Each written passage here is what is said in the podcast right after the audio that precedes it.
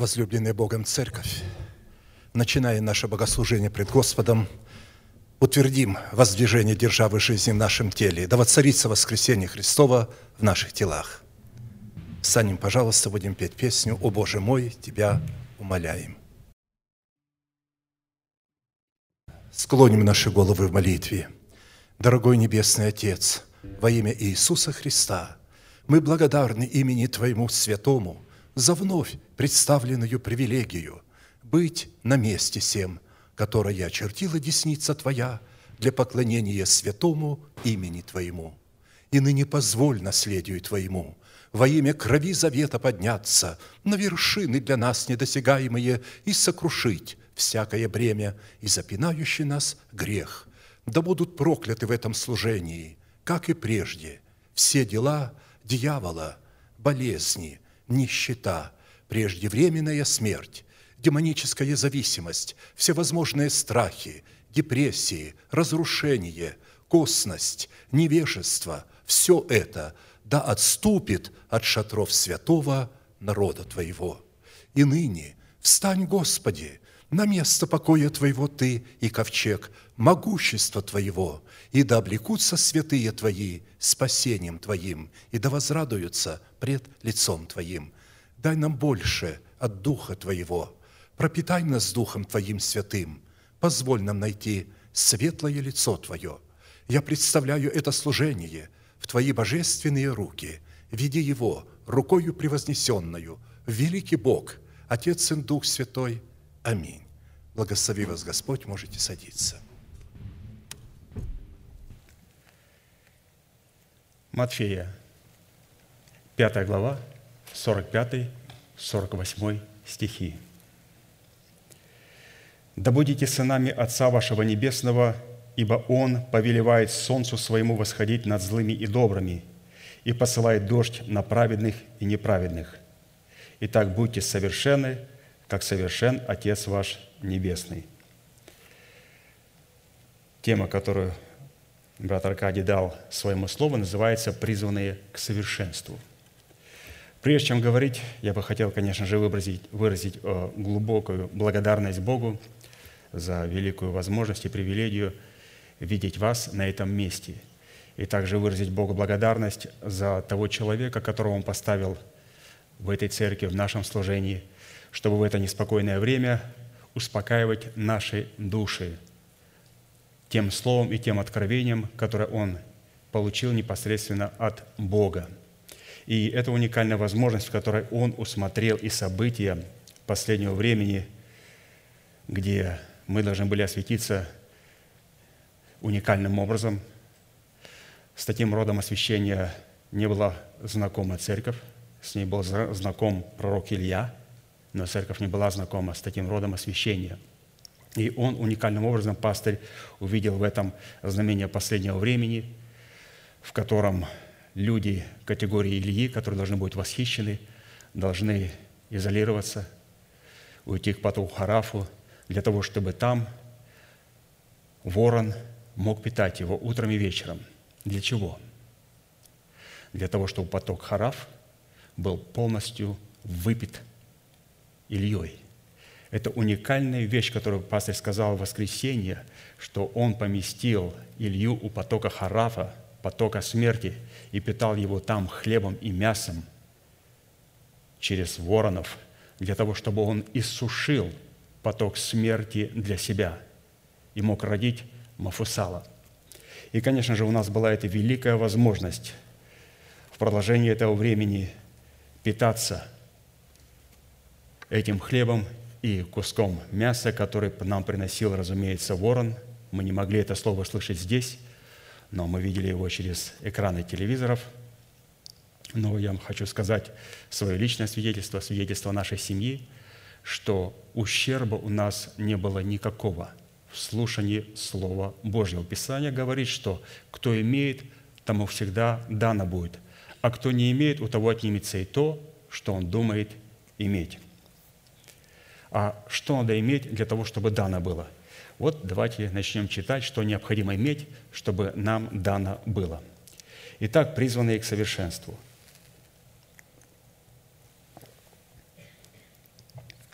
Эта обетованная заповедь написана у Евангелиста Матфея и представлена нам в серии проповедей пастыря Аркадия, является наследием святых всех времен и поколений, и адресована эта заповедь самим Христом сугубо своим ученикам.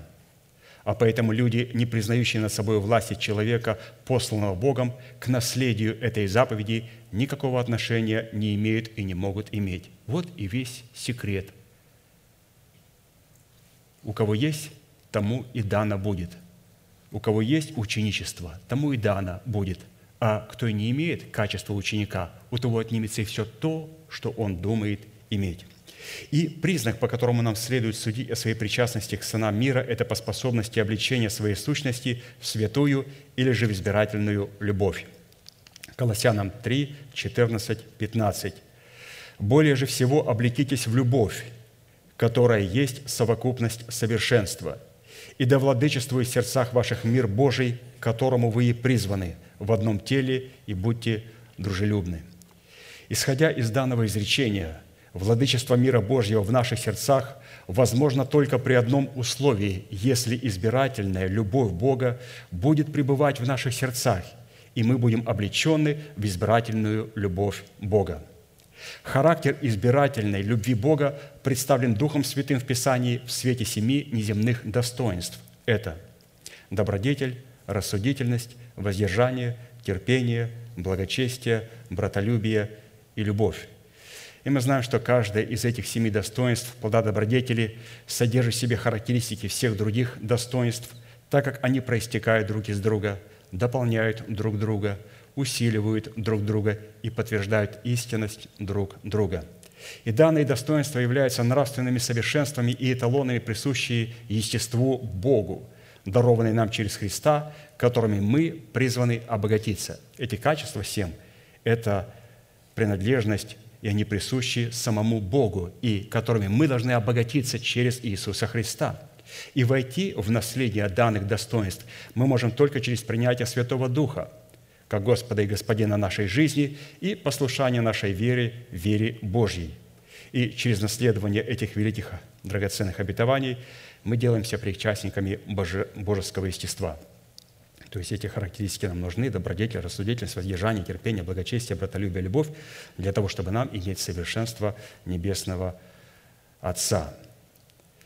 Избирательная любовь Бога, выраженная в семи неземных достоинствах и характеристиках, ничего общего не имеет и не может иметь с природой толерантной человеческой любви, исполненной эгоизма, порока, корости и непостоянства.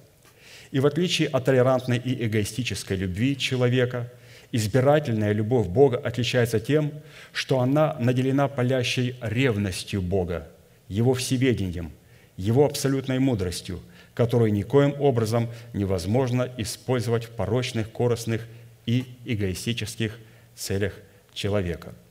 В силу этого именно сила избирательной любви Бога в формате семи неземных достоинств призвана разрушить державу смерти в нашем теле и на ее месте воцарить воскресение Христова в наших телах и облечь наши тела воскресения Христова в лице нашего нового человека. То есть избирательная любовь, она разрушит державу смерти и на ее месте воздвигнет державу жизни.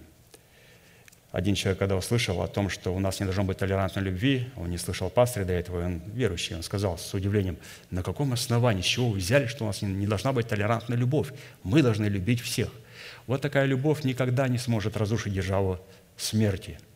Только избирательная любовь призвана разрушить державу смерти, чтобы на ее месте потом воздвигнуть державу воскресения и жизни.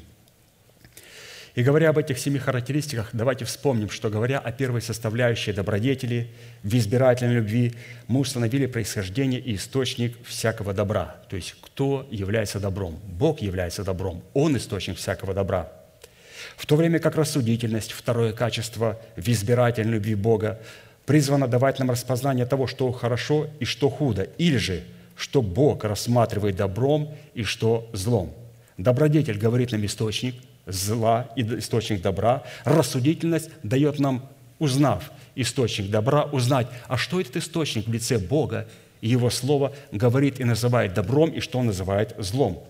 Третье же качество, воздержанность любви Божьей в нас, дает нам силу избирать то, что Бог рассматривает добром, и отвергать то, что Бог рассматривает злом.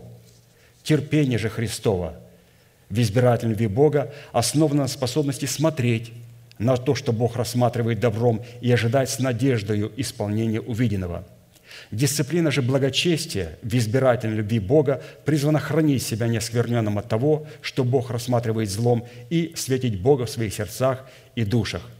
Братолюбие же в избирательной любви Бога служит переходом из смерти в жизнь, потому что мы любим братьев, не любящий брата пребывает в смерти. И любовь, заключительная составляющая, является нашей коронацией или же короной и является совокупностью совершенств, присущих естеству Бога.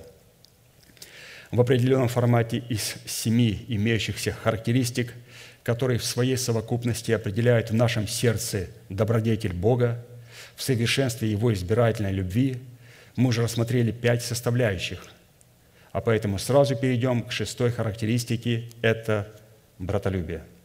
Достаточно интересная тема, и мы посмотрим, что, говоря о братолюбии, поговорим о братьях, что, оказывается, любить братьев или же братолюбие – это не просто любить тех, у кого есть штаны. Мы также поговорим о том, кто является ближним нашим. И это не всегда те люди, которые претендуют на это звание быть ближним нашим. Зачастую они не так близки к нам по плоти, но они очень близки к нам по духу.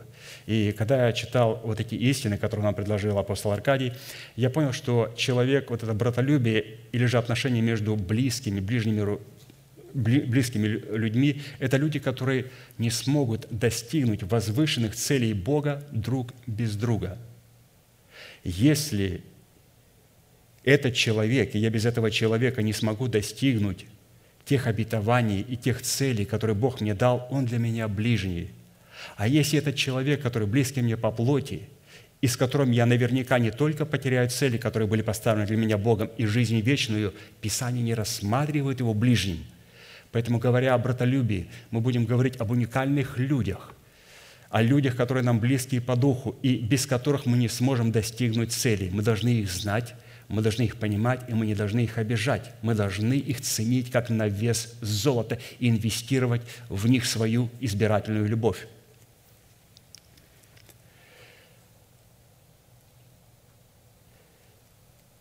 Избирательная любовь Бога, обнаруживающаяся в братолюбии, может пребывать и выражать себя исключительно в атмосфере жизни вечной, в которую мы перешли из смерти, когда родились от семени слова истины. первое Иоанна три, четырнадцать, восемнадцать. «Мы знаем, что мы перешли из смерти в жизнь, потому что любим братьев. Нелюбящий брата пребывает в смерти. Всякий ненавидящий брата своего есть человека-убийца, а вы знаете, что никакой человека-убийца не имеет жизни вечной, в нем пребывающей. Любовь познали мы в том, что Он положил за нас душу свою, и мы должны полагать душу свои за братьев». Потом мы поговорим, еще раз повторю, кто эти братья, кто эти близкие, за которых мы полагаем душу. Это те люди, без которых мы не достигнем целей, которые были поставлены для нас Богом. Так, чтобы запомнить, кто мой ближний? Это человек, без которого я не смогу достигнуть целей, которые для меня поставил Бог. Когда человек рождается от семени или же от Бога, ему представляется выбор либо войти в состояние смерти и стать мертвым для Бога и негодным для всякого доброго дела, либо войти в состояние жизни вечной, которая доселе ему была неизвестна, и после этого стать годным для всякого добра и для показания братолюбия. Каждый человек, рожденный от Бога, поставлен в положение Адама в Едемском саду, которому была предложена жизнь вечная в плодах древа жизни и вечная смерть в плодах древа познания добра и зла. Будучи человеком душевным, Адам призван был есть от плода древа жизни, чтобы его перстное тело изменилось в тело небесное. Другими словами говоря, чтобы восстать из смерти Христовой, в воскресении Христовом, и представлять собой субботу Господню, в которой он мог бы обрести свое вечное жилище и свой вечный покой, необходимо было, чтобы наше сердце стало атмосферой для братолюбия. То есть уникальные слова, что в Едеме была атмосфера братолюбия, понимание, кто близкий для тебя, а кто с кем нельзя общаться. И дьявол понимал, ему надо просто переориентировать, чтобы Адам и Ева потеряли понимание, кто является близким, которого надо слушать. И как только они перевели взор с того, кто был им близкий, то есть Бога, и стали слушать другого лжеца, разумеется, мы знаем, какой конец. А поэтому, прежде чем мы начнем рассматривать признаки, по которым нам следует определять человеков, входящих в категорию наших братьев, за которых мы призваны полагать наши души, чтобы показать в своей вере братолюбие, нам необходимо будет определить саму природу братолюбия, которая образует в нашем сердце атмосферу жизни вечной, образованной из информации, исходящей от закона Бога, обуславливающего порядок Царства Небесного. Например, в греческом языке, как мы знаем, существует четыре слова, которые определяют слово «любовь». Первое – это любовь друг, любовь к другу или к друзьям, и оно определяется словом «филио». Любовь к родственникам по крови определяется словом «сторги». Это все категории, которые говорят, что «я твой близкий», «я твой ближний». Третье – любовь мужа к жене и жене к мужу определяется словом «эрос». И там тоже присутствует любовь. Любовь человека к Богу и Бога к человеку также, братолюбие, определяется словом «агапы». Первые три вида любви – филио, сторги, эрос, которые определяют и ослепляют разум человека и подчиняют себе его волю. В силу этого они, все эти три вида любви, позволяют человеку использовать любовь только в своих корыстных и эгоистических целях. Исходя же из откровений Писаний, природа братолюбия, образующая в нашем сердце атмосферу жизни вечной, сокрытой в любви Божией агапы, и в отличие от трех видов человеческой любви, находится за пределами эмоциональных и разумных возможностей, не могущих проникнуть в неприступный свет четвертого измерения, в котором обитает Бог. То есть агапы, она не исходит от эмоциональных а, вот этих сфер, она подчиняет себе все эмоциональные и разумные сферы. Пламеняющая сила любви Божьей агапы, обнаруживающая себя в братолюбии, сокрыта в заповедях, установленных Богом. Давайте посмотрим, где скрывает себя любовь Божьей агапы, любовь братолюбия. И сразу сделаем небольшой такой экзамен для себя. Если у нас братолюбие, то скажешь, что я так сильно люблю вас. Но так не проверяется наше братолюбие. Нужно две вещи, чтобы проверить братолюбие. Иоанна четырнадцатая глава, пятнадцатый-семнадцатый стих. Как написано, «Если любите меня, — говорится о любви агапы, — соблюдите мои заповеди. И я умолю Отца, и даст вам другого утешителя, да, придет, да пребудет с вами вовек Духа истины, которого мир не может принять, потому что не видит Его и не знает Его. А вы знаете Его, ибо Он с вами пребывает и вас будет». А поэтому, исходя из данного места Писания, показать избирательную любовь Бога в братолюбии можно при исполнении двух условий. Первое – при соблюдении заповедей Господних. Вот, пожалуйста, как выражается правильное отношение друг к другу агапы? Надо же знать заповеди Божии, и мало потом, надо исполнять их. При соблюдении заповедей Господних, как написал Иоанн, который регулирует наши отношения с Богом и с нашими братьями, в статусе наших ближних, за которых мы призваны полагать свои души, чтобы перейти из смерти в жизнь. И второе, как написал Иоанн, при принятии в свое сердце Святого Духа как Господа и Господина своей жизни, в Его силе и мудрости, пребывающего в заповедях Господних и открывающего, содержащего избирательной любви Бога, в истине, пребывающей в нашем сердце в статусе заповедей Господних. То есть братолюбие, имея все вот эти две составляющие, наличие заповедей Божьих в нашем сердце и Дух Святой, который является Господом и Господином нашей жизни. Вот такой человек может обладать братолюбием. Таким образом, любовь Божья агапы посредством тумима и урима, пребывающего в нашем сердце, обнаруживает себя в атмосфере братолюбия, которая владычествует своей силой над эмоциональной стихией наших человеческих чувств, исповеданиями веры Божьей, пребывающей в нашем сердце. Исповедание веры сердца управляют нашими чувствами, как хороший наездник управляет своим объезженным конем. То есть, обратите внимание, здесь мы перешли уже более к исповеданию.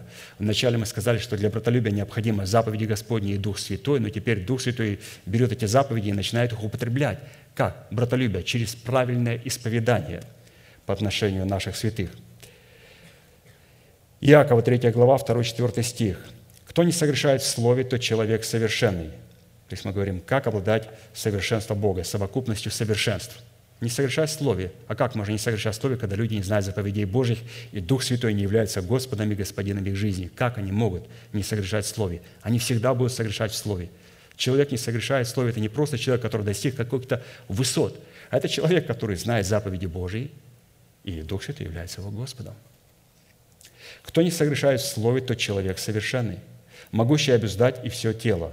Вот мы влагаем удила в рот коням, чтобы они повиновались нам, и управляем всем телом их. Вот и корабли, как не велики они, и как не сильными ветрами носятся эмоциями, небольшим рулем направляется, куда хочет кормчий». Могут быть приходить определенные эмоции, но мы можем как вот кормчий с Духом Святым управлять. При наличии, конечно же, если он является Господином нашей жизни и Господом, а он будет являться только тогда, когда у нас есть заповеди в сердце. Не согрешать в слове в показании братолюбия – это отзываться от своих братьев не по слуху своих ушей и не по взгляду своих очей, а поистине, содержащейся в атмосфере заповедей Бога. Вот где нужен кормчий, для того, чтобы отзываться о своих братьях, о святых, не по слуху своих ушей и не по взгляду своих ушей, очей, а поистине, которые содержатся в заповедях Господних. Вот как это написал Исаия, одиннадцатая глава, первый-пятый стих. «И произойдет отрасль от корня Иисеева, и ветвь произрастет от корня его, и почиет на нем Дух Господень, Дух премудрости и разума, Дух совета и крепости, Дух ведения и благочестия. И страхом Господним исполнится, и будет судить не по взгляду очей своих, и не по слуху ушей своих решать дела. Он будет судить бедных по правде, и дела страдальцев земли решать по истине. И жезлом уст своих поразит землю, и духом уст своих убьет нечестивого, и будет припоясанием чресел его правда, и припоясанием бедер его истина». Исходя из этого пророчества, определение братолюбия состоит в том, чтобы защищать наших ближних от наветов нечестивых и беззаконных людей, находящихся в среде святых. То есть это другая грань перешли мы. Обратите, святые, внимание. Правильно говорить о святых. Как правильно говорить, отзываться к Писанию? Необходимо заповеди Господни поместить в сердце. Необходимо Духа Святого иметь Господом и Господином. Потом говорим правильно о святых. И потом мы должны защищать святыми своими исповеданиями. Защищать, когда мы слышим какое-то негативное про святого человека, нам кто-то говорит, мы должны останавливать и пресекать это. Посмотрите, насколько все идет последовательно. И, это, и в этом выражается братолюбие. То есть защищать наших ближних от наветов нечестивых и беззаконных людей, которые находятся в среде святых. Обязательно. А теперь, когда мы дали общее определение дисциплине братолюбия, позволяющее нам переходить от смерти в жизнь и обуславливающей атмосферу жизни вечной, которую мы позднее подробнее рассмотрим в отношениях друг с другом, нам необходимо будет ответить на четыре классических вопроса. Первый. По каким признакам следует определять человеков, входящих в категорию наших братьев, за которых мы призваны полагать наши души, чтобы показать в своей вере братолюбие? Второе. Какое назначение призвано выполнять избирательная любовь Бога в братолюбии друг к другу? Третье. Какие условия необходимо выполнить, чтобы показать в своей вере избирательную любовь Бога в братолюбии? И четвертое. По каким признакам следует испытывать себя на предмет братолюбия друг к другу в избирательной любви Бога? При этом будем учитывать, что речь идет не о братьях по плоти и крови, а о братолюбии между святыми. Как написано, «Братолюбие между вами да пребывает». Итак, вопрос первый, на котором мы сегодня остановимся. По каким характеристикам следует определять человеков, входящих в категорию наших братьев, за которых мы призваны полагать наши души, чтобы показать своей вере или же в своей любви к Богу братолюбие? И также там пастырь будет перечислять людей, от которых мы должны дистанцироваться не только на шесть футов, как принято здесь, а вообще не иметь с ними никакого отношения. Потому что это настоящие вирусоносители. Но ни в коем случае не, не дистанцироваться от святых детей Божьих. В Ведь, насколько нам известно, как во время закона Моисеева, так и в нынешнее время, времени, относящиеся к закону благодати, не все, называющиеся братьями, признаются семенем Бога. Римлянам девять, шесть, восемь. Апостол Павел говорит евреям и римлянам. «Ибо не все те израильтяне, которые от Израиля, и не все те дети Авраама, которые от семени его». Говорят, что евреи из всех апостолов больше всего не любят Павла. Они с уважением смотрят на Петра, на Иакова, но я посмотрел по статистике, он занимает самый низкий рейтинг среди правоверных, так называемых иудеев. Вот когда вот такое прочитаешь, конечно же, блекнет вся их теория. Не все те израильтяне, которые от Израиля, и не все те дети Авраама, которые от семени его. Но сказано, в Исааке наречется тебе семя. То есть не плотские дети, суть дети Божьи, но дети обетования признаются за семя. Поэтому говорит, что я люблю всех детей Авраама. Писание говорит, не обманывайтесь. Он сказал Аврааму конкретно, только в Исааке наречется тебе семя. У тебя много детей, но Авраам, только в Исааке наречется тебе семя. Только избранные Богом остатками в этой среде можно найти тех святых, с которыми мы должны иметь братолюбие и которые являются нашими ближними. Не все дети Авраама, это так призвано сегодня. Надо любить всех. Писание говорит через апостола Павла, в Исааке только наречется тебе семя. Когда речь заходит о семени, под которым в первую очередь имеется в виду Сын Божий Иисус Христос, в котором мы получаем юридическое право нарекаться братьями друг другу, то в категорию этого семени, как мы увидим далее, включаются все святые без различия мужского пола и женского. То есть здесь мы должны понимать, вот здесь не нужно иметь границ. Здесь не нужно. Нельзя говорить, что все верующие мои братья. Нет, только те, которые являются семенем Авраама. Но в этом семени Авраама, который входит не семя, из семени Исаака, вот там вот люди и любого, и любого сословия, и любого положения, и любого пола, вот их всех надо любить. А поэтому все мы, независимо от нашего возраста, от нашего социального положения и нашего пола, призваны являть друг, любовь друг к другу, и прежде всего через слова, идущие из сердца, которые являются семенем и относят нас в категорию мужа. То есть что такое? Писание говорит о братолюбии. И теперь любовь к братьям иметь. Это не просто иметь к тем, кто носит штаны, а именно тем, кто обладает семенем Слова Божия.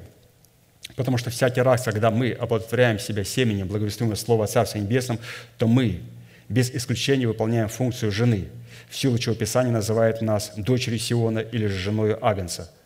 Но всякий раз, когда мы исповедуем своими устами веру Божью, пребывающую в нашем сердце, то все мы, без исключения, выполняем функцию мужа. И Писание сказало, имейте братолюбие, то есть имейте особую любовь к тем людям, у которых есть откровение и семя, в котором мы пребываем. Их особенно надо любить. Братолюбие. Кто мой ближний? Тот, кто обладает словом, кто обладает семенем, тот человек, без которого я не смогу, не смогу достигнуть тех вершин и тех целей, которые поставил для меня Бог. Та церковь, без которой я не смогу достигнуть этих целей, то учение, без которого я не достигну этих целей, те истины и те обетования, без которых я не смогу встретить Господа на воздухе.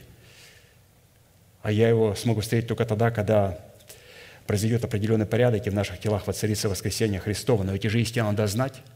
Кто-то же должен обладать и передавать это семя. Именно поэтому термин «братолюбие», включая в себя всех святых, независимо от нашего статуса, от нашего возраста и независимо от мужского пола или женского, как написано, «Нет уже иудея, ни язычника, ни раба, ни свободного». Нет мужского пола, ни женского, ибо все в одно во Христе Иисусе, если же вы Христовы, то вы семя Авраамова, и по обетованию наследники. Вот обратите внимание, здесь он говорит о семени Авраама и говорит, что все люди, нет разницы между иудеем и язычником, рабом и свободным, мужским полом и женским, нет разницы. Но когда говорится конкретно о братолюбии, то он проводит четкую линию именно в Исааке, то есть он делает, проводит мысль, что только вот избранный Богом остаток, вот те, кто туда входит, независимо от их возраста, от их пола, социального положения, вот их надо любить. То есть здесь он, как говорится, распространяется в этой истине. Люди же наоборот делают. Они с почтением относятся к тем, кто является мужского пола, и с пренебрежением относятся к женщине, и при этом заявляют, надо всех любить. Нет, надо избирательно любить. Но если женщины и мужчины, богатые и бедные, входят, иудеи и елены входят в категорию избранного остатка, вот их всех надо любить. Вот кто находится в этой категории избранного Богом остатка. То есть полностью перепутали приоритеты. Там, где надо любить всех, они избирательно любят, только тех, что в штанах. А там, где надо избирательно относиться, они говорят, надо всех любить. Как-то странно, все полностью перепутано. Итак, вопрос, каким статусом и достоинством в Писании наделен брат во Христе Иисусе, которому мы должны оказывать любовь Божию, чтобы перейти из смерти в жизнь? Достоинство, которым в Писании наделен брат во Христе, определяется достоинством ближнего. Когда в Писании речь заходит о братолюбии, то имеется в виду любовь, которую мы призваны оказывать брату в достоинстве ближнего. Таким образом, нам следует дать исчерпывающее определение тому, кто может называться и быть нашим братом во Христе Иисусе в достоинстве ближнего. Итак, первый признак. Их семь признаков, которые предлагает нам пастырь. Первый признак, определяющий нашего брата во Христе в достоинстве нашего ближнего. Он обнаруживает себя в любви к нашему Господу, а также к тем людям, которые являются посланниками Бога и представляют для нас отцовство Бога. Матфея двенадцать, пятьдесят. «Ибо кто будет исполнять волю Отца Моего Небесного, тот мне брат, то есть ближний, и сестра, и матерь». В то время отцовство Бога на земле представлял Сын Божий в статусе Сына Человеческого и был ближним для всякого человека, исполняющего истину, исходящую из Его уст. По Своем воскресении Иисус, как ближний, передал этот мандат Своим апостолам, которых Он избрал, чтобы они представляли Его интересы для всякого человека, идущего из Иерусалима в Иерихон. Что значит идти из Иерусалима в Иерихон? Как мы знаем, в Иерусалиме мы получаем семя в формате оправдания, и мы идем в Иерихон для того, чтобы получить его в формате плода правды Божьей. Обязательно. И здесь, когда человек поставил такую цель и услышал эту истину, что он должен перейти из формата оправдания, взрасти семя правды Божьей, праведности, то он обязательно встретится вот с данным событием, которое написано в Луки десятая глава, тридцатый тридцать седьмой стих, следующую притчу. То есть эти люди нуждаются в ближнем. Люди, которые поставили цель и приняли эту истину, перейти от формата оправдания, став праведниками и принести плод правды Божьей, они вот найдут себя вот в данном событии. И им очень нужен будет ближний. Отвечая одному из законников на вопрос «Кто мой ближний?», Иисус сказал: «Некоторый человек шел из Иерусалима, где он получил оправдание, в Иерихон, где должен взрастить плод правды и получить правду, как в формате плода». То есть я поясняю, как вот дальше там брат Аркадий поясняет. «И попался разбойником, которые сняли с него одежду, изранили его и ушли, оставив его едва живым. По случаю один священник шел той дорогою и, увидев его, прошел мимо. Также и левит был на том месте, подошел, посмотрел и прошел мимо.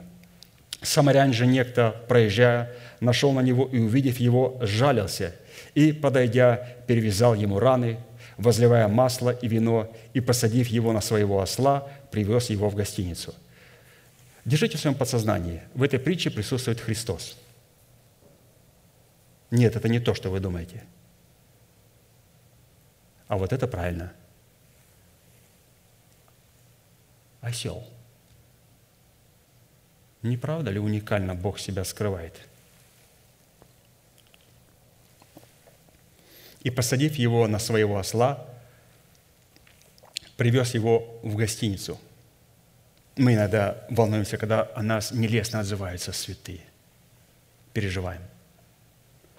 Бог никогда на это не переживает. Он представляет себя в таких интересных образах и не переживает. Привез его в гостиницу и позаботился о нем. А на другой день, отъезжая, вынул два динария, дал содержателю гостиницы и сказал ему: позаботься о нем. И если и сдержишь что более, я, когда возвращусь, отдам тебе. Кто из этих троих, думаешь ты, был ближний попавшемуся разбойникам? Ну, еврей не мог сказать самарянин, потому что это скверное слово. Он сказал тот, который оказал ему милость. Тогда Иисус сказал ему: иди и поступай так же и ты, и ты будь самарянином. Итак, под образом человека, идущего из Иерусалима в Иерихон, который был израильтянином, просматривается категория святых, получивших оправдание в Иерусалиме.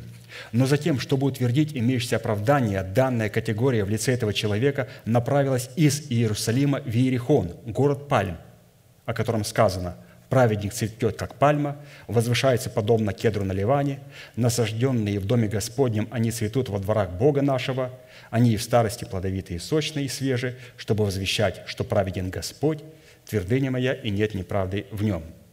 А вот под образом разбойников, изранивших человека, идущего из Иерусалима в Иерихон, чтобы утвердить имеющееся у него оправдание, просматриваются наши расслевающие похоти, за которыми стоит царствующий грех в лице нашего ветхого человека. Ну, нашего неправильно сказано, это я, пастор, написано в лице ветхого человека. Вот видите, добавочка какая неверная. То есть он, пастор, написал в лице ветхого человека. Это не наш человек, а у нас новый человек. Давид в одном из своих псалмов констатирует эту ситуацию так. Псалом пятьдесят семь. «Вот я в беззаконии зачат, и во грехе родила меня мать моя».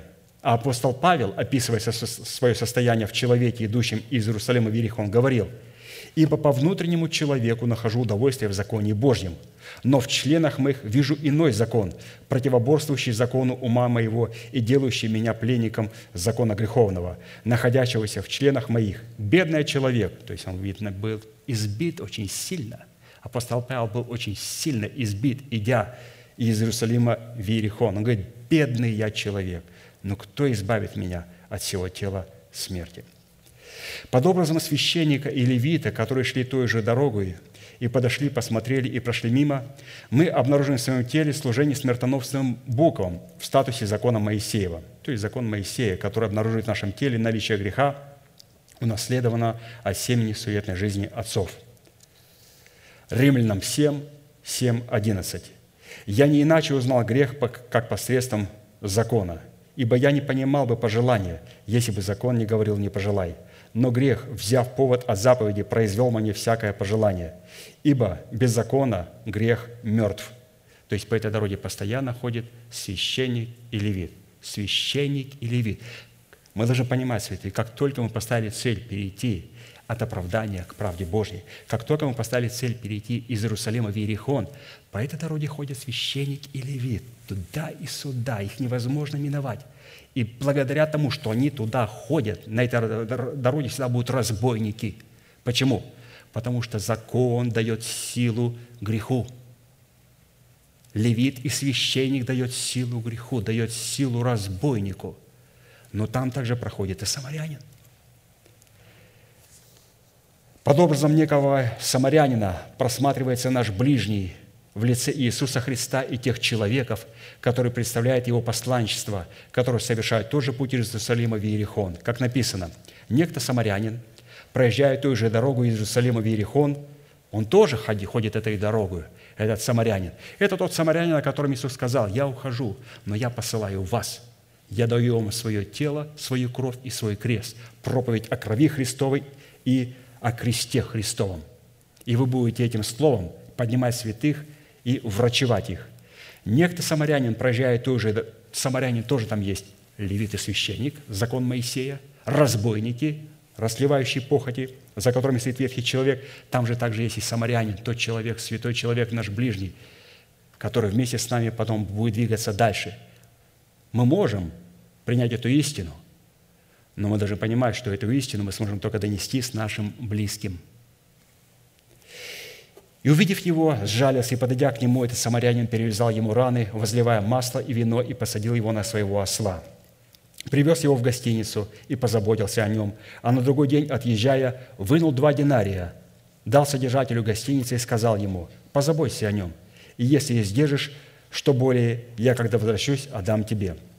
Под образом осла на котором самарянин привез человека, избитого разбойниками, в гостиницу, разумеется, тело Христова, которым Он вознес наши грехи на крест, дабы мы, избавившись от грехов, жили для правды». первое Петра два, двадцать четыре. «Он грехи наши сам вознес телом своим на древо, дабы мы, избавившись от грехов, жили для правды». То есть жили для правды посредством Его тела, которое Он вознес а, на крест. «Ранами Его мы исцелились». То есть без Его тела, без этого осла мы не сможем достигнуть. Посмотрите, как много важных составляющих. Там тело Христа, там человек, который имеет юридическое право представлять откровение о теле Христа, Его кровь, Его крест. Там левит и священник, закон Моисея, там есть разбойники, и там есть мы. Там есть мы, которые поставили цель и, сделав несколько шагов, упали и нашли себя полуживыми на обочине. Невозможно дойти до этих целей. Невозможно. Под образом масла и вина тоже важна составляющая. Разумеется, бальзам благодати Божьей в учении оправдания, который истребляет бывшее о нас рукописание, осуждение, которое было против нас. Колоссянам два, девять, пятнадцать. Давайте посмотрим, где этот бальзам Иелей. Бальзам Иелей – это учение Иисуса Христа, мы увидим, которое сможет смазать наши раны, потому что закон Моисея нас убивает, он наносит, и невозможно врачевать. Невозможно. А вот бальзамом возможно, невозможно, с солью. Когда ребеночек же порежет свой пальчик или ручку, или разобьет им коленочку, мы же не берем соль и не говорим: «Сейчас я тебя посыплю соль». Нет, мы берем бальзам, мы берем елей, мы смазываем, чтобы смягчить боль и чтобы там не было никакого заражения. «Ибо во Христе обитает вся полнота божества телесно, и вы имеете полноту в Нем, который есть глава всякого начальства и власти. В Нем вы и обрезаны обрезанием нерукотворным, совлечением греховного тела плоти, обрезанием Христовым. Вы погребены с Ним в крещении, в Нем вы и совоскресли, верою в силу Бога, который воскресил Его из мертвых, и вас, которые были мертвы в грехах, и в необрезании плоти вашей оживил вместе с Ним, простив нам все грехи, истребив учением бывшее о нас рукописание». То есть вот это «истребив учением», вот это как раз и есть то масло и вино, учение. Учение, которое не будет противоречить Торе. Вот в чем уникум. Не просто учение, брошюрочка о вере, об исцелении бесов, о процветании. Это, это не учение. Учение не может быть в формате брошюры. Это не может быть брошюрка, быть форматом. Масло и вина. Только учение Иисуса Христа, пришедшего в плоти, которое полностью удовлетворяет святую Тору Божию. Полностью. Вот это учение. «Истребив учением Иисуса Христа, пришедшего в плоти, которое полностью удовлетворяет заплошное пятикнижье, которое всегда против нас, но которое ничего не может сделать против учения Христова. Оно преклоняется перед Ним». Это как те две скрижали, которые лежали в ковчеге. Пастырь показал две скрижали, десять заповедей, и Господь против них ложит воскресший жезл Аарона вместе с манной, учением. И вот эти две глыбы лежат друг против друга, и они покрыты херувимами Божьими, тайной Божьей. Как можно положить в ковчег вещи, которые противоположно представляют разное учение осуждения и учение оправдания? Десять заповедей строгости Божьей, вместе с ними положить воскресение Христова с манной, учением Христовым. И это поглощает то. То есть я беру, как говорится, сейчас вспоминаю все те истины, которые слышал. Ты об этом готовился? Да нет, святые, я, я же вместе с вами сижу, я вместе с вами сижу. Я вот когда читаю, вот, примерно, вот так вот и готовлюсь. Я читаю, вспоминаю все те истины, которые я слышал, вот когда транслировалась проповеди пастыря, когда он проповедовал здесь, все вспоминаю, читаю и начинаю, вспоминаю, вспоминаю, вспоминаю. Когда молюсь, вспоминаю, что вспоминаю? То слово, которое я положил в свое сердце. Оно там есть. И оно потом рождается и приходит. Но надо туда его положить. Итак, образ гостиницы, в которой человек, избытый разбойниками, представляющими его расслевающие похоти, разжигаемый ветхим человеком, помещен был самарянином до его возвращения, под которым подразумевается церковь. Церковь, гостиница – это церковь, ожидающая возвращения Христа в предсветной мгле. Вот, оказывается, где мы должны быть помещены и в гостинице. Посмотрите, это тоже очень важная составляющая. Только та церковь, избранный Богом остаток, который ожидает возвращения Христа в предрассветной мгле.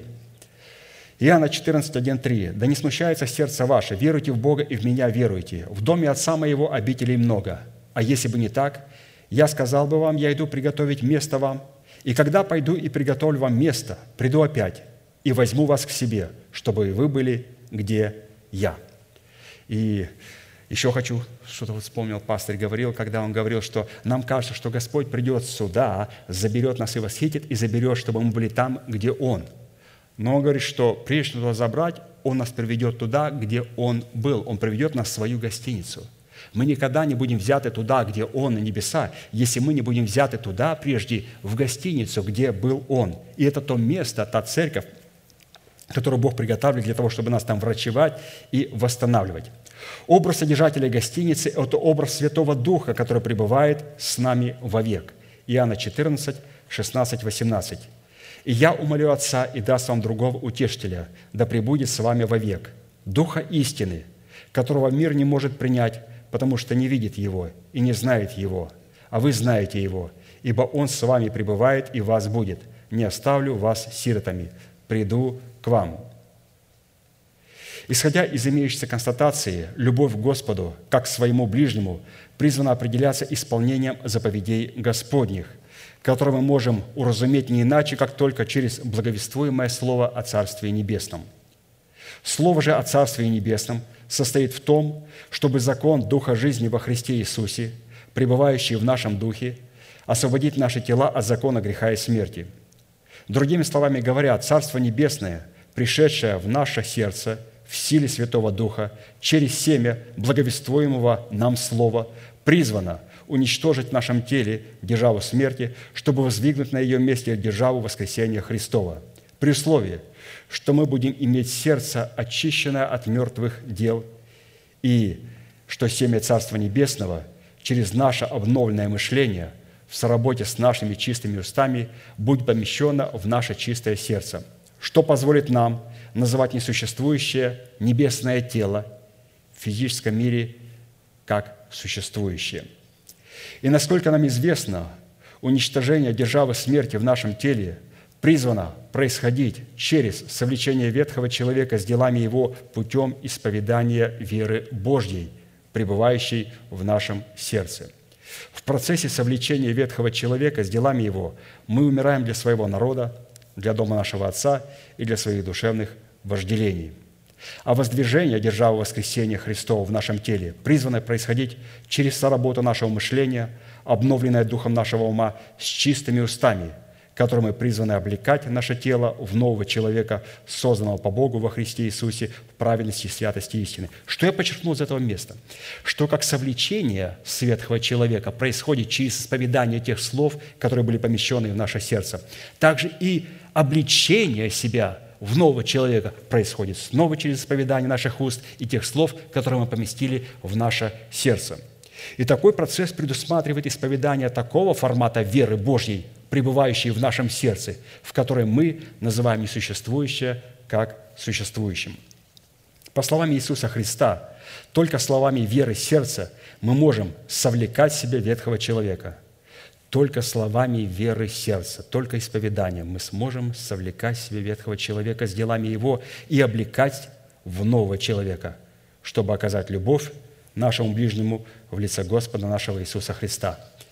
Подводя итог данной составляющей, следует, что мы можем становиться ближними для Христа, а Христос для нас при одном условии, если мы направляемся из Иерусалима в Иерихон, той же дорогою, по которой из Иерусалима в Иерихон направляется Христос, чтобы утвердить наше оправдание в усыновлении нашего тела искуплением Христовым.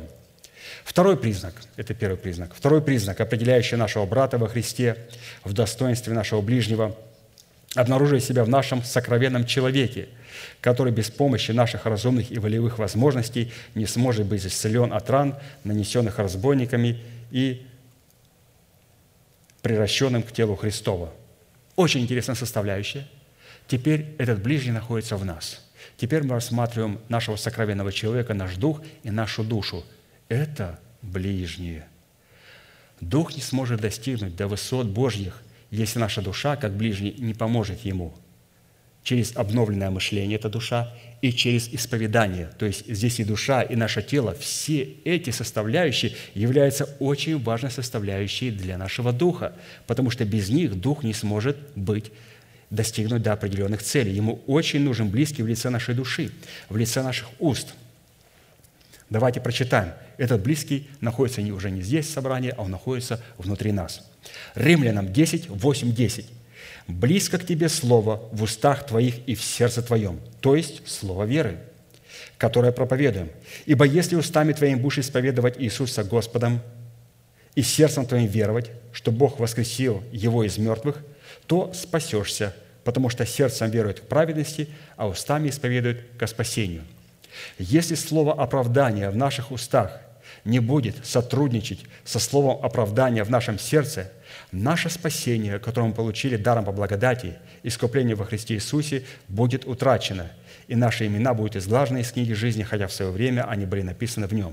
То есть обратите внимание, насколько важно, чтобы наши уста и наше сердце, они были ближними между собой, чтобы мы не исповедовали праздные слова. Что такое праздные слова? Я исповедую слова, которых нет в моем сердце, но которые, может быть, я услышал, я прочитал, может быть, я вот отсюда его прочитал и беру отсюда, но они являются составляющей моего сердца. И они не могут привести никаких результатов. Таким образом, ближним для нашего сокровенного человека, то есть для нашего духа, являются наши чистые уста, без сотрудничества с которыми наш сокровенный человек, дух, не сможет быть исцеленным от полученных им ран и приращенным к телу Христову. Римлянам шесть, пять, тринадцать.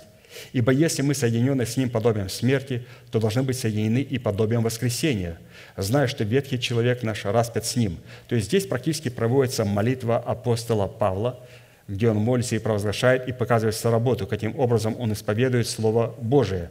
И его уста были близкими к его сокровенному человеку. Его мышление, его разум, душа было очень близким к его сердцу, к его духу. Очень важно, чтобы у нас не было вот такой войны внутри, чтобы мы, в конце концов, пришли к определенному единству, чтобы наша душа знала свое место, потому что наш дух очень зависит от души. Он не зависит от нее, но он нуждается в ней.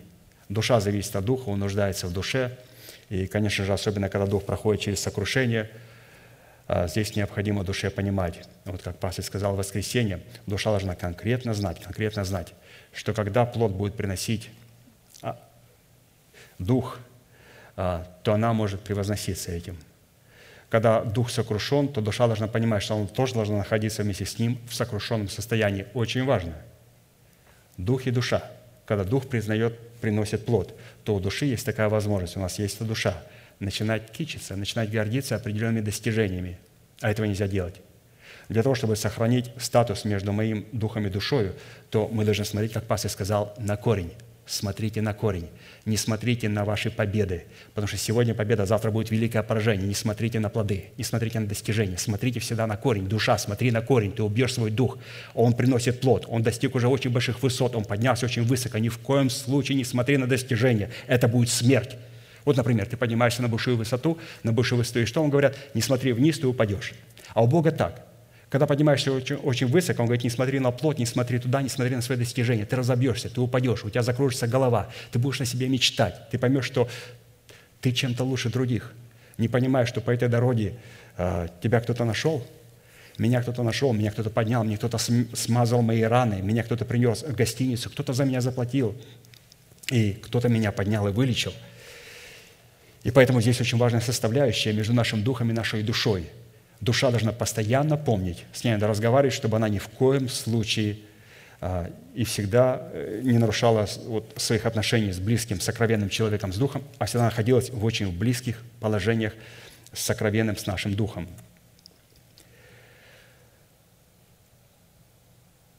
Все это записано Римлянам шестая глава, пятый-тринадцатый стих. Третий признак, определяющий нашего брата во Христе, в достоинстве нашего ближнего, обнаружить себя в тех святых, с которыми мы соприкасаемся в своем собрании, о, от которых нельзя дистанцироваться. Нельзя.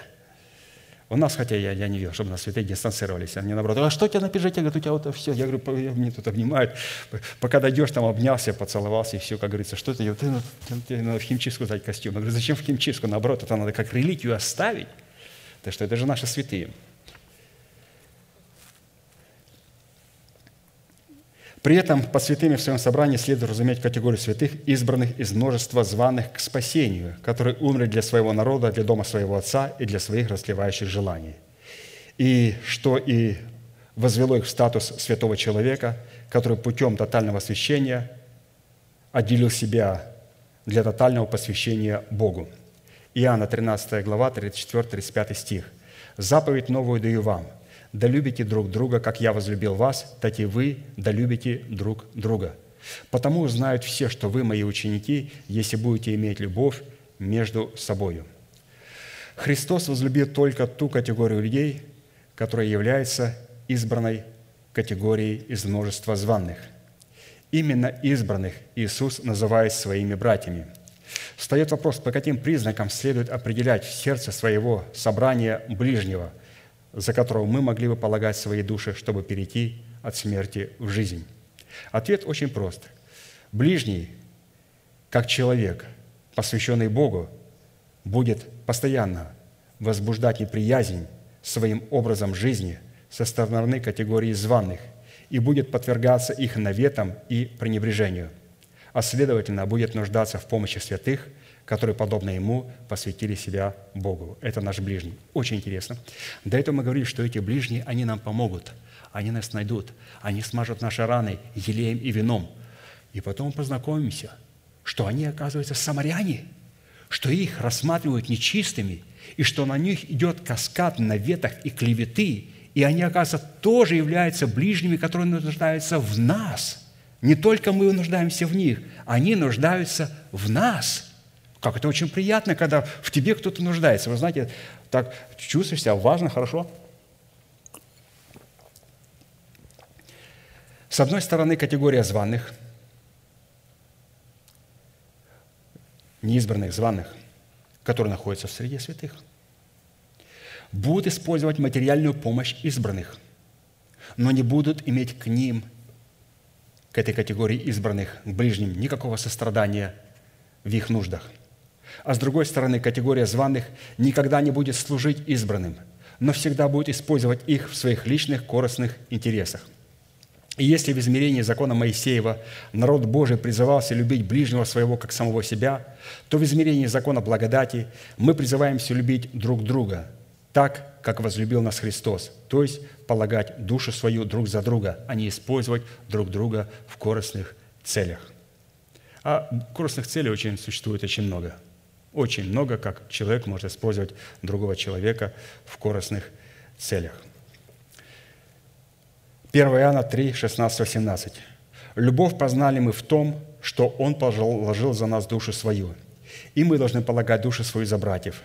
А кто имеет достаток в мире, но видя, видя брата своего в нужде, затворяет от него сердце свое, как пребывает в том любовь Божья? Дети мои, станем любить не словом и языком, но делом и истиной».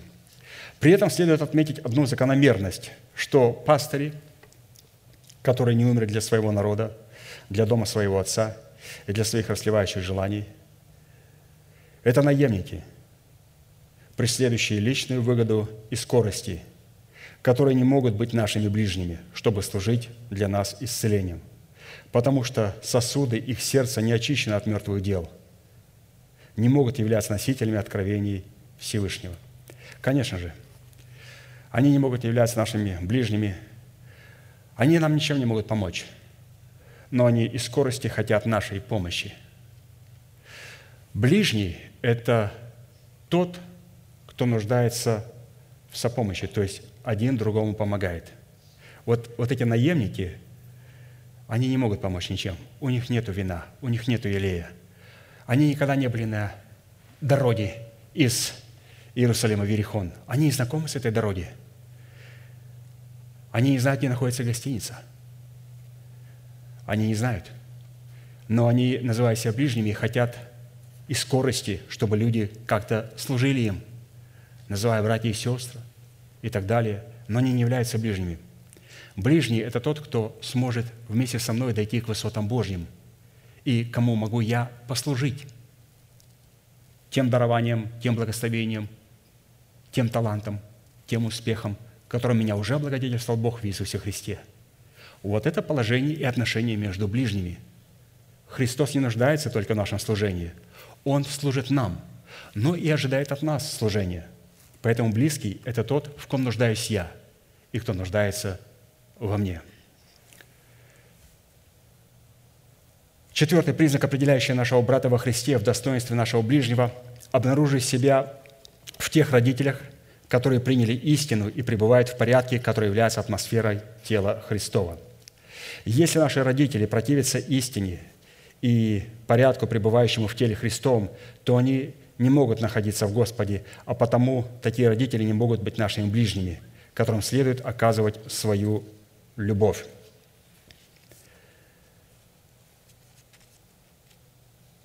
Если наши родители по крови принимают истину, начальствующего учения Христова, и следуют по его путям, то к ним следует относиться как к своим ближним.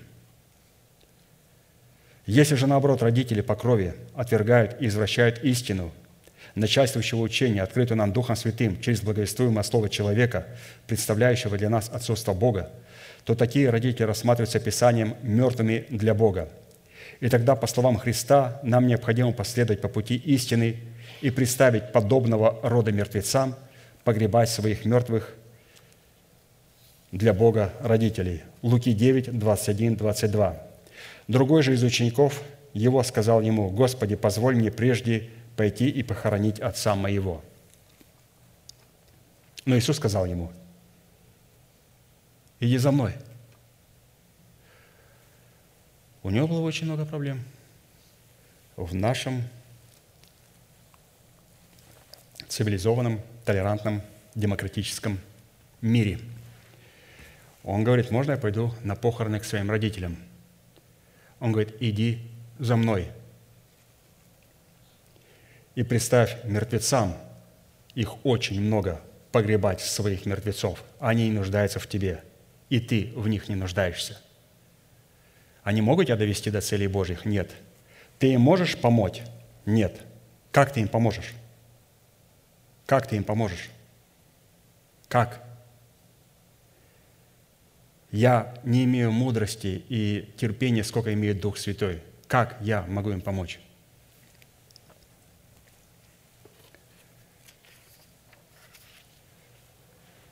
А тех святых родителей, которые находятся в церкви, находятся в порядке Божьем, ни в коем случае не надо пренебрегать и называть: это клан, я не общаюсь с нашими родственниками, я ненавижу кланы. Это не клан. В этой церкви кланов нету. Просто невозможно в этой церкви быть кланом. Невозможно. Поэтому все дети должны любить без исключения сто процентов своих родителей, которые находятся в этой церкви. Я говорю, вот, вот, вот, в категории, я не говорю за других. И все родители должны благословлять и любить своих детей. Они являются близкими, которые находятся в церкви, слушают и любят истину. Потому что иногда люди доходят до крайности и на святых в церкви говорят: я разрушаю клан, я против кланов и так далее. Это неправильно. Это все очень неправильно. Это говорит просто о нашей ну, душевности. Также признак пятый, определяющий нашего брата во Христе Иисусе в достоинстве нашего ближнего, это наши дети, которые от нашего отношения к заповедям Бога либо благословлять будут нас, либо будут нас бесчестить. Второе царство, двенадцать, одиннадцать, двенадцать. Давид представлен для нас как пример, для которого его дети или же его сын Авессалом был близким. Так говорит Господь Давиду: «Вот я воздвигну на тебя зло из дома твоего, и возьму жен твоих перед глазами твоими и отдам ближнему твоему, ближнему твоему, говорит Давиду, и будет он спать с женами твоими перед этим солнцем. Ты сделал тайно, а я сделал это перед всем Израилем и перед солнцем». Это пророчество было адресовано Давиду, который, согрешив против Бога, восстановил против себя Авессалома, одного из сыновей своих, который в статусе плода Давида призван быть ближним для Давида, чтобы благословлять его, а не бесчестить его. Однако грех Давида раздражал его сына Авессалома и других, разумеется, но вот выразился он в Авессаломе. И он вместо того, чтобы благословлять Давида, стал бесчестить его. Но когда Давид покаялся то Бог восстановил его в статусе ближнего для своих детей. И тогда другой сын Давида, Соломон, стал благословением для Давида. Когда мы ведем неправильный образ жизни, наши дети раздражаются, унывают, и они могут для нас послужить бесчестием.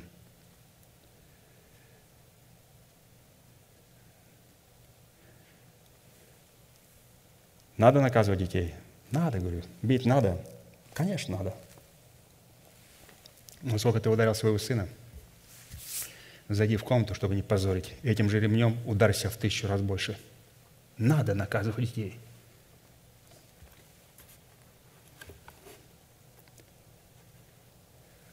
Как мы поступаем с сыновьями? В тысячу раз сделай себе. Потому что твой сын будет либо благословлять тебя, либо бесчестить. Он твой ближний. Он твое зеркало.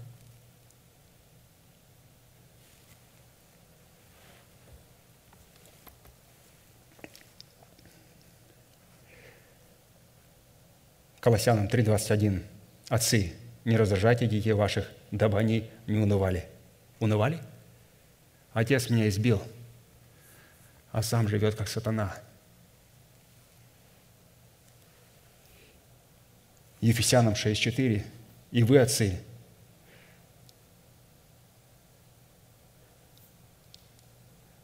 не раздражайте детей ваших, но воспитывайте их в учении и наставлении Господнем.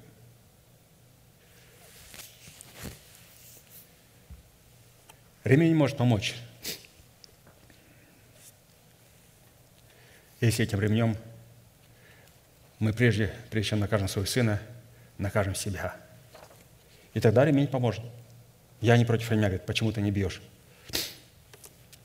Я как-то хочу по-другому себя учить. Вот есть слово, слушаю слово, принимаю слово, исповедую слово, пытаюсь жить как-то по этому слову. Не доводить до того, чтобы бить себя ремнем.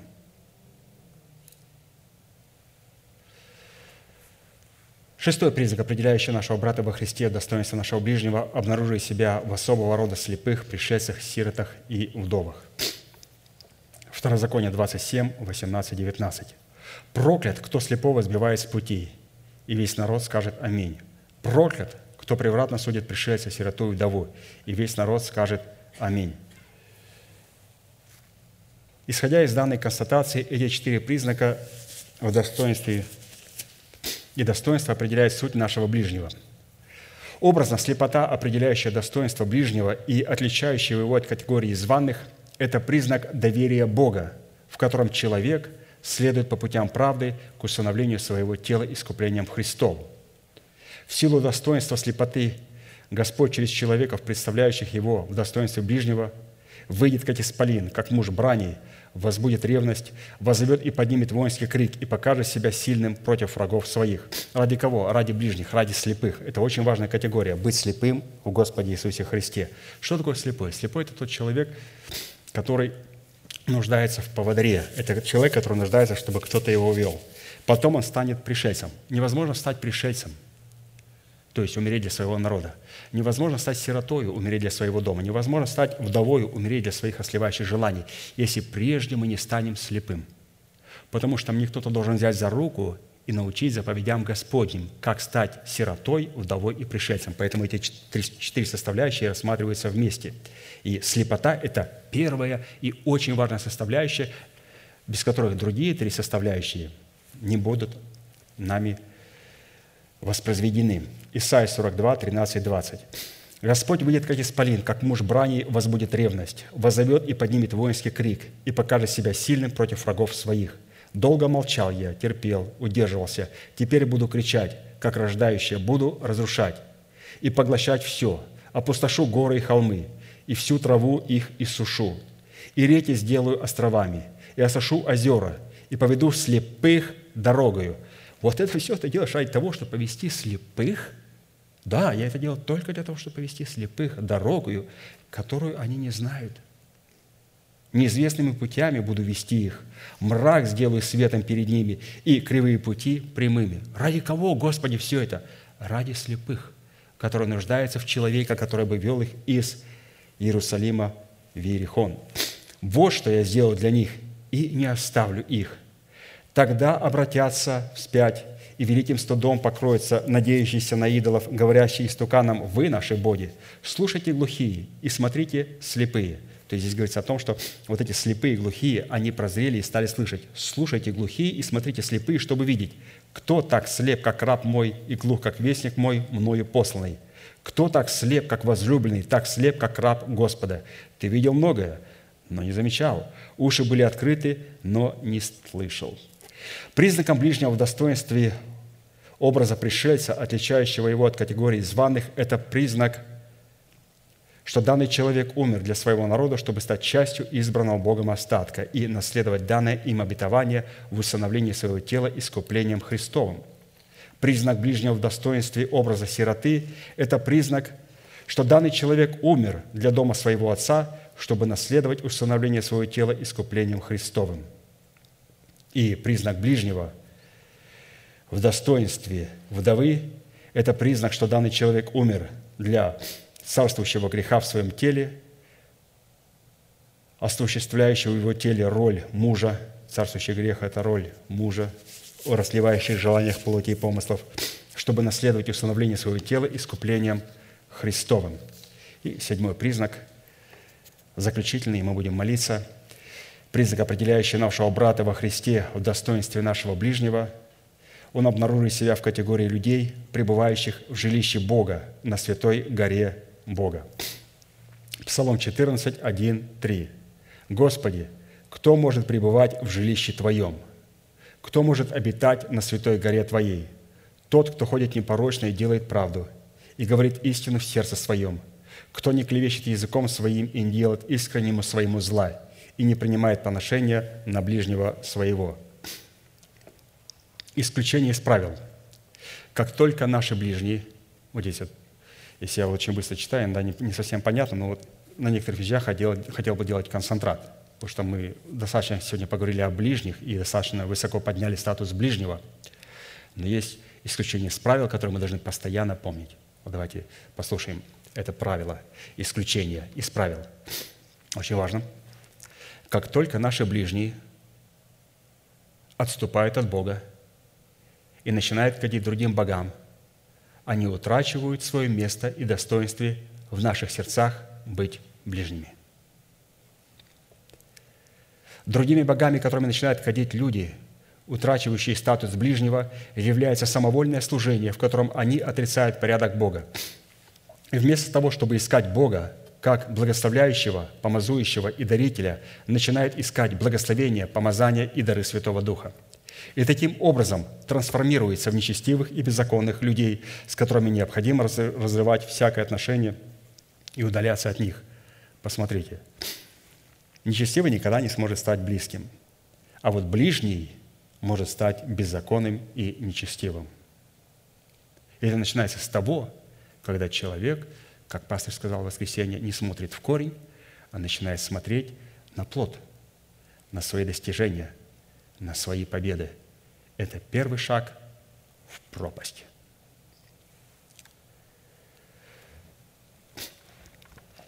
Исход тридцать два, двадцать шесть, двадцать девять. «И стал Моисей в воротах стана и сказал: кто Господень, ко мне.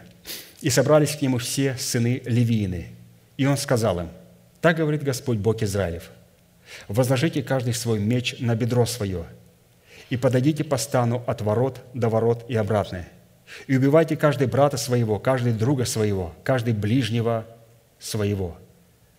Каждый ближнего своего, или же точнее тот, кто утратил статус ближнего, убивайте его. «И сделали сыны Левия по слову Моисея, и пал в тот день из народа около трех тысяч человек. Ибо Моисей сказал: сегодня посвятите руки, руки ваши Господу, каждый в сыне своем и брате своем, да не спошлет он вам сегодня благословение». Когда мы разрываем отношения с людьми, которые воспротивились порядку в теле Христовом и вышли от нас, понося нас, извращая учение истины, называя выбросы своего надменного ума иным благословением, мы таким образом посвящаем наши руки Господу. На это слово можно сказать «Аминь». Будем молиться, святые.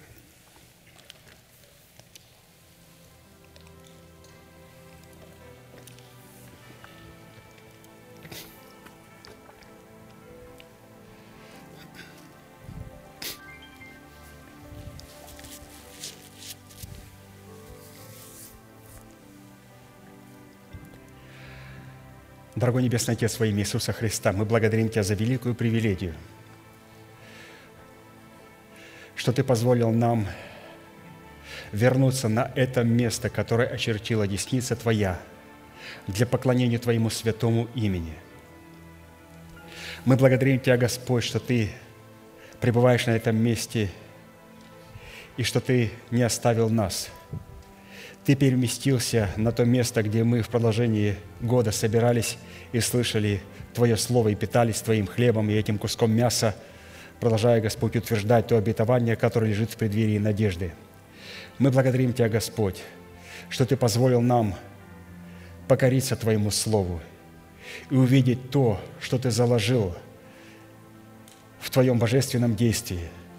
Позволь нам, Господь, сегодня иметь открытое ухо и слышать то, что Ты говоришь церквам. Мы благодарим Тебя, Господь, что сегодня мы во всем видим Тебя. Мы не видим ни масонов, ни сатанистов, ни людей беззаконных, нечестивых, с их действиями, намерениями и проявлениями. Мы, Господь, видим за всем Тебя, потому что, Господь, мы сконцентрировали свое мышление, свой взор на Тебе, потому что Ты, Господь, наш близкий, Ты являешься, Господь, нашим ближним. И мы благодарим Тебя, Господь, что Ты позволил нам в это последнее время быть помазанным Твоим елеем, Твоим маслом и Твоим вином. Мы благодарим Тебя, Господь, что сегодня раны святых помазаны, Господь. Ты позволил и поместил нас в Твою гостиницу до времени, Господь, назначенного Тобою. И мы продолжаем, Господь, утверждать Твою истину и продолжаем, Господь, ожидать Тебя на том месте, на котором Ты, Господь, положил отметину Твоему святому имени. Мы благодарим Тебя, Господь, и благословляем из этого святого храма всех тех, кто является нашим близким. Мы благословляем Тебя, Господь, из Твоего святого храма, потому что Ты в первую очередь являешься для нас близким. Мы благодарим Тебя за Сына Иисуса Христа, за Его тело. Мы благодарим Тебя за Слово Божие, за учение Христово, Слово о кресте и крови Христовой. Мы благодарим Тебя, Господь, за Твое масло, елей и за Твое вино. Мы благодарим Тебя, Господь, за того самарянина, который сможет нас поднять и помазать наши раны. Мы благодарим Тебя, Господь, за тех святых, в которых мы нуждаемся и которые всегда нуждаются в нас. Мы благодарим Тебя, Господь, за то, что Ты нам открыл сегодня эту истину в том, что мы нуждаемся друг в друге и что нашим ближним является только тот, в ком нуждаемся мы для достижения Твоих целей и кто нуждается в нас для достижения тех же целей. И поэтому, находясь на этом месте, мы благословляем из Твоего святого храма наших святых, которых Ты поставил во главе этого движения. Брата Аркадия и сестру Тамару мы благословляем, Господь, и Ты дал нам, Господь, их в статусе ближних. И мы, Господь, также хотим со своей стороны послужить и им, потому что они равно также нуждаются и в нас, нуждаются в каждом святом, входящим в избранный Богом остаток. Да будут они, Господь, благословенны, и да пребудет Твой Дух, Дух премудрости и разума, совета и крепости, ведения и благочестия, да пребывает на них. Да будут они благословенны, Господь, перед Твоим святым лицом, и да почиет, Господь, Твоя вечная отметина на них. Мы благодарим Тебя, Господь, за то утешение, за то слово и за то откровение, которое Ты нам даешь через нашего пастыря. Мы молим Тебя, Господь, чтобы то слово, которое Ты дал ему, чтобы мы могли его принять и сохранить в нашем сосуде. Мы слагаем в нашем сосуде только, Господь, то слово, которое мы принимаем в формате учеников Твоих. Мы не можем поместить в сосуд то слово, которое мы понимаем и которое нам нравится. Но мы в сосуд своего сердца можем поместить только слово через человека, которого мы приняли, что Бог говорит через него. И то слово, которое Он говорит, оно никогда не будет являться для нас соблазном или же преткновением. Оно слагается в наше сердце в кротости и смирении до времени, назначенного Богом. И я благодарю Тебя, Господь, что придет время, назначенное Тобою, когда Ты дашь повеление взять то слово, которое находится в наших сосудах, и наполнить наши светильники. И это не будет то слово, которое мы слышим, но это было то слово, которое было когда-то услышано, помещенное в наше сердце, и только этим словом, которое будет помещено в наше сердце, ты позволишь перед твоим явлением пополнить наш горящий светильник. Благодарим Тебя, Господь, за то, что наш сосуд наполнен Твоим елеем. Мы молим Тебя, Господь, чтобы ближний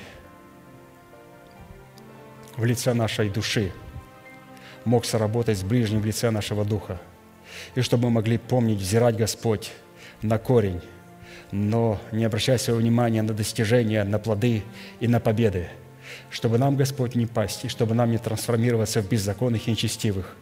Позволь нам, Господь, сохранять статус ближнего в кротости, в смирении и в ученичестве, потому что можно пасть с любой высоты, и, сохраняя, Господь, этот статус, мы сохраняем себя для откровения великого обетования, которое вот-вот вскоре должно уже, Господь, открыться. И мы, Господь, ожидаем Его. Мы ожидаем Его, потому что, Господь, все сроки находятся в Твоей власти. Но мы определяем, Господь, по Твоему почерку и по Твоему признаку. Мы смотрим, Господь, сегодня на смоковницу и на все другие деревья, как они расцветают. И это говорит о том, Господь, что мы подошли очень близко. И подойдя настолько близко к откровению этого великого обетования, мы себя в очередной раз повещаем в великое смирение, великий страх и великий трепет перед Твоим святым лицом, понимая и осознавая важность этого последнего времени, чтобы Ты позволил нам возможность сохранить то слово, над которым трудились Твои посланники, над которым трудились мы, помещая свое сердце, обновляя свое мышление и исповедуя его своими устами. Мы приготовим, Господь, свое сердце, и в нашем сердце есть всегда место для того, чтобы принять Твое откровение. И мы благодарим Тебя за то откровение, которое Ты приготовил для нас в пятницу и воскресенье, и мы будем приготавливать свои сосуды для этого елея, и благодарим Тебя из этого святого храма, наш великий Бог, Отец и Дух Святой. Аминь. Отче наш, сущий на небесах, да святится имя Твое, да придет царствие Твое, да будет воля Твоя и на земле, как и на небе. Хлеб наш насущный подавай нам на каждый день, и прости нам долги наши, как и мы прощаем должникам нашим.